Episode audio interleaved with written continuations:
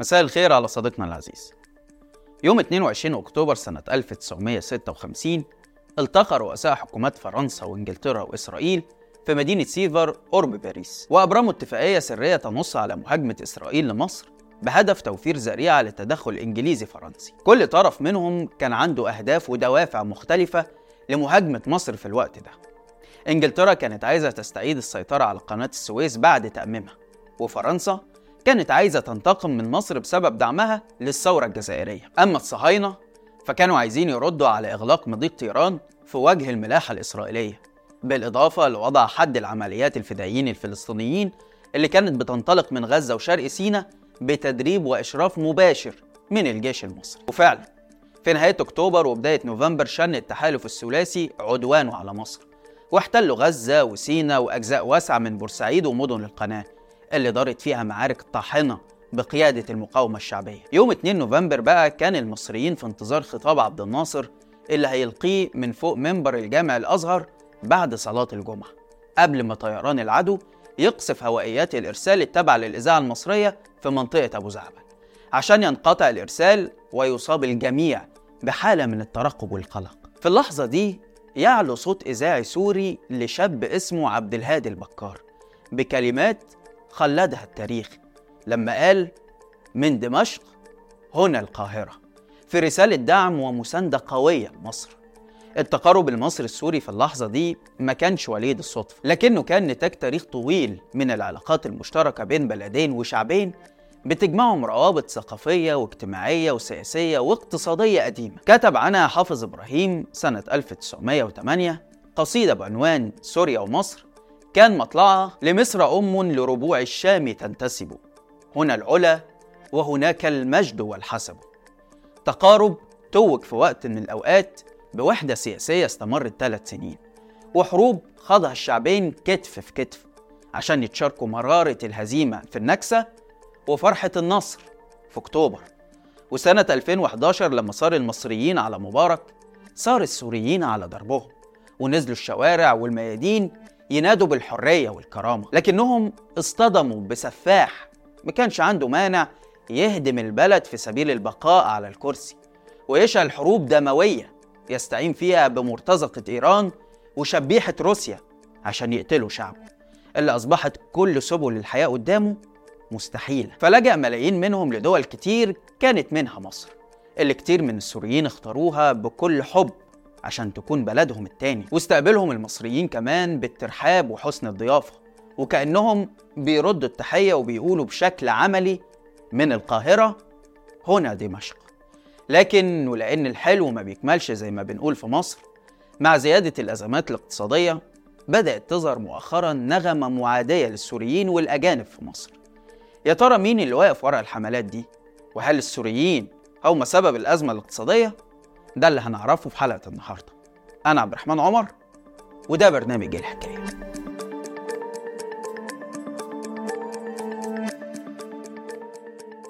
سؤال مهم. هم السوريين عملوا لكم إيه؟ بياكلوا كل يوم بيشربوا كل دقيقة. يعني طبيعي إنسان مواطن إنسان قاعد عايش. دول ما يقعدوش في بلدنا. على فكرة العالم كله بيعمل كده. دول عربية شقيقة بالمناسبة قافلة تماما تماما. لا تستقبل أحد. أهلا بيكم. قطعوا محلات السوريين. ترحيل السوريين واجب وطني. دي hashtagات انتشرت خلال الأيام اللي فاتت بتحمل دعوات عنصرية ضد مليون ونص مواطن سوري عايشين في مصر من سنوات طويلة بكل سلام ومودة وبدون ارتكاب أي مخالفات أو إثارة أي مشاكل. الحملات دي مش جديدة. لأنه الحقيقة كل فترة بيظهر ترند معادي للاجئين أو الأجانب بشكل عام. مضمونه بيكون تحميلهم مسؤولية الأزمة الاقتصادية. باعتبارهم عبء على الدولة. مع كلام بقى من نوعية دول بياخدوا خدمات ببلاش. أصل هم سبب أزمة الكهرباء. دول غلوا الإيجارات علينا وهم اللي وقفوا حال المطاعم المصرية وهكذا كتير. لكن المرة دي كان رد الفعل الرسمي والإعلامي مختلف شوية. الحكومة وفي خطوة غريبة وغير مفهومة عملت اجتماع لتدقيق أعداد اللاجئين وحساب تكلفة ما تتحمله الدولة من خدمات لرعايتهم سيبك من كون استجابة الحكومة السريعة على غير العادة بتثبت إن الهاشتاجات دي مرسلة من جهاز سامسونج. بس لحظة كده هي الحكومة المصرية ما تعرفش أعداد اللاجئين عندها وكمان ما تعرفش هي بتقدم لهم مساعدات قد إيه؟ الإجابة أيوه. لأن مفيش أي مساعدات مصر بتقدمها للاجئ غير إنه يتعامل معاملة المصري في أغلب المعاملات مش كلها كمان. وأنا الحقيقة مش عارف دي ميزة ولا عيب. لكن تعالى نبدأ بموضوع الأعداد اللي السيسي بيقول إنه 9 مليون لاجئ أو ضيف زي ما بيحب يقول. في واحدة من الأكاذيب الكبرى واللي هدفها حلب الوافدين ماديا من خلال فرض رسوم إقامة بتوصل ل 1000 دولار سنويا والحصول على مساعدات اقتصادية من الدول الغربية على حسهم ان إحنا لدينا وما تنسوش الرقم ده وده أمر مهم قوي آه 9 مليون. 9 مليون ضيف موجودين على أرض مصر. الحقيقة صديقي إن 9 مليون ده هو إجمالي عدد الأجانب المقيمين في مصر بحسب منظمة الهجرة الدولية اللي الحكومة بتستند لأرقامها. والأجانب دول في منهم اللي جاي لغرض الدراسة سواء في الأزهر أو في جامعات مصر. ومنهم اللي جاي كمستثمر وفق قانون الاستثمار اللي بيمنح المستثمر الأجنبي الحق في الإقامة. ومنهم اللي بيجي سياحة وتعجبه البلد فيعمل إقامة سياحية ويقعد وقت أطول. وأخيرا منهم اللي جاي لاجئ التسعة مليون أجنبي المقيمين في مصر منهم مليون ونص سوري.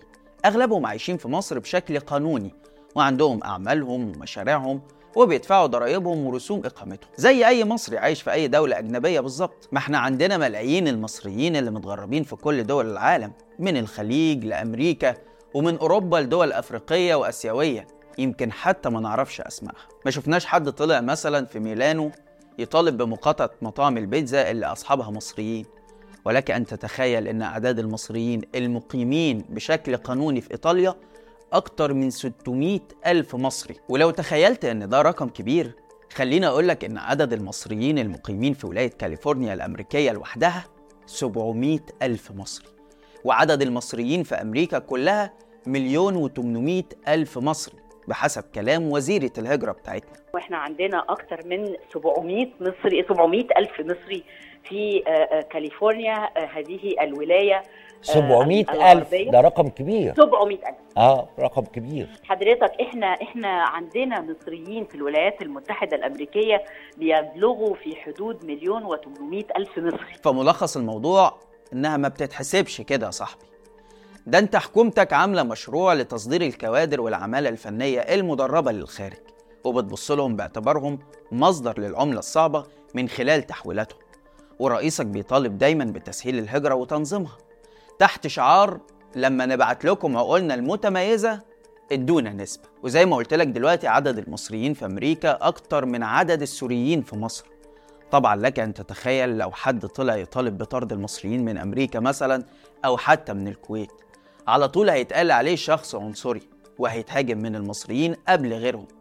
فليه بقى اللي نرفضه على نفسنا ممكن نقبله أو نمارسه على غيرنا؟ أما لو عايز بقى تتكلم على اللاجئين فنروح لمفوضية الأمم المتحدة لشؤون اللاجئين اللي هي الجهة الوحيدة المعنية باستقبال طلبات اللجوء داخل مصر. ودي بتقول بحسب آخر إحصائيات منشورة إن عدد اللاجئين وطالبي اللجوء في مصر 460 ألف إنسان بس. أغلبهم من دول أفريقية زي السودان وجنوب السودان ودول كمان على راسنا من فوق وأهلنا وحبايبنا. ومش ممكن أبدا حد يتخيل إنهم سبب الأزمة الاقتصادية في مصر. طب يا ترى عدد اللاجئين السوريين كام؟ 154 ألف سوري فقط لا غير. ودول زي ما قلنا بيقدموا أوراقهم لمفوضية الأمم المتحدة اللي بتقدم لهم مساعدات مادية وعينية مختلفة. وممكن تساعدهم كمان على إعادة توطينهم في دول مستقبلة للاجئين أو المهاجرين زي كندا وغيرها. لأن مصر كدولة ما عندهاش نظام لجوء خاص بيها. يعني مثلا طالب اللجوء لو راح بلد زي هولندا أو ألمانيا فهو بيقدم ورقه للسلطات المحلية. ووزارة الداخلية هناك هي اللي بتقيم موقفه وتقرر إذا كانت هتديله حق اللجوء ولا لا؟ ولو اترفض طلب لجوءه يقدر يروح للمحكمة ويحاول يثبت إنه مستحق الحق اللجوء وطول العملية دي ما هي شغالة فهو بياخد مساعدات مادية وعينية سواء سكن أو غيره من الحكومة. ولو اتقبل طلب لجوءه فبرضه بياخد مساعدات. وبيكون ليه حقوق زي لم الشمل مع أفراد أسرته ومساعدته على الاندماج في المجتمع وتحصيل فرص تعليم وعمل. وبعد عدد معين من السنين بيكون مستحق للجنسية كمان. لكن الوضع عندنا مش كده خالص. اللي بينظم عملية اللجوء في مصر هي مفوضية الأمم المتحدة والحكومة المصرية ما بتدفعش مليم كمساعدة مباشرة لطالبي اللجوء. عشان كده الحكومة ما تعرفش حجم المساعدات اللي بيحصل عليها اللاجئين. لكن بتروح تقول لك ما اللاجئ أو الأجنبي ده بيتعلم في المدارس والجامعات وبيسكن في شقة إيجار وبيشتري عيش مدعم وبيستهلك كهرباء وبيمشي على الطرق والكباري. يبقى إحنا بنصرف عليه وهو كده بيمثل عبء إضافي على البلد. طبعا الكلام ده بيغالط الواقع لأن زي ما قلنا فأعداد اللاجئين في مصر لا تتعدى نص مليون ومش كل الخدمات بيحصلوا عليها مجانا. يعني روح شوف بيدفعوا قد إيه في مصاريف الجامعات. سنة 2019 مصر حصلت على 9 مليار دولار من مصاريف الطلاب الوافدين اللي كانت بتبلغ أعدادهم 70 ألف طالب. أغلبهم من فلسطين وسوريا والسودان. متوسط مصاريف الطالب الواحد سنويا بتوصل ل 8000 دولار في الجامعات الحكومية. أما في الجامعات الخاصة فبتوصل ل 17 ألف دولار سنويا. وحتى الطالب السوري اللي كان مستثنى من دفع المصاريف وبيتم معاملته زي المصري في عهد مرسي سنة 2012 رجع تاني يتعامل كأجنبي في عهد السيسي اللي بيدور على أي مصدر يجيب منه دولار. غير ده كله بقى تعالى شوف مساهمة السوريين في الاقتصاد عاملة إزاي. الأرقام بتقول إن عندنا أكتر من 30 ألف مستثمر سوري دخلوا للبلد من 2012 لحد النهاردة ما بين 800 مليون لمليار دولار وأسسوا أكتر من 1300 شركة. اجتماع الحكومة مثلا اللي ناقشوا فيه مشكلة الأجانب لاحظت إنه شاهد غياب وزير الصناعة اللي من وجهة نظره السوريين بيفيدوا البلد اقتصاديا بشكل كبير جدا لدرجة إن وزارته بتدرس إقامة مدينة صناعية سورية للمنسوجات على مساحة 500 ألف متر مربع في العاشر من رمضان. على أمل إنها تضم 100 شركة سورية بتعمل في صناعة الغزل والنسيج. فمنين أنت شايف السوريين سبب الأزمة؟ ومنين عايز تعمل لهم مدينة صناعية؟ الأغرب من كده هو إن الهجوم على السوريين جاي في وقت الحكومة بتقنن فيه تمليك الأراضي للأجانب بحجة تشجيع الاستثمار وبتسعر الجنسية المصرية ب 250 ألف دولار وديعة لا ترد. أو إيداع 500 ألف دولار وديعة لمدة 3 سنين أو شراء عقار قيمته 300 ألف دولار أو الدخول في استثمار بمبلغ 350 ألف دولار. الحقيقة اللي كلنا عارفينها إن السوريين مش سبب الأزمة الاقتصادية وإن السبب هو اللي رايح دلوقتي يعمل توريق للإيرادات الدولارية للدولة بما في ذلك قناة السويس. وده معناه إننا هنعمل سندات ونبيعها للمستثمرين بضمان الإيرادات المستقبلية المتوقعة يعني هنبيع الهوى أو المستقبل. وهو اللي رايح يبيع 10% من العاصمة الإدارية في البورصة بهدف جمع 200 مليار جنيه عشان يخففوا العبء عن التكلفة المتوقعة للمرحلة الثانية اللي بتقدر ب 300 مليار جنيه. وبتشمل بحسب تصريحات خالد عباس مدير شركة العاصمة لوكالة رويترز إنشاء النهر الأخضر ومشروع لنقل مياه النيل ومنطقة رياضية عملاقة. أكيد السوريين واللاجئين مش هم اللي خلوا الدولار يعدي 50 جنيه ولا هم اللي ضاعفوا ديون مصر لكنهم شماعة. سهل النظام يرمي عليها فشل وده لأنهم مجموعة ضعيفة مش هتقدر تدافع عن نفسها. زي بالظبط كده موجات الكراهية ضد المصريين اللي بنشوفها كل فترة في كل دول العالم أو موجات العنصرية برضو ضد المهاجرين في أوروبا. وإن كان هنا لازم نقف كتير عند استغلال الدول المتقدمة للاجئين والمهاجرين بشكل عام والسوريين بشكل خاص. وتعالوا ناخد ألمانيا كمثال. باعتبارها أكتر دولة غير جارة استقبلت سوريين. بأكتر من 850 ألف لاجئ سوري بحسب مفوضية الأمم المتحدة.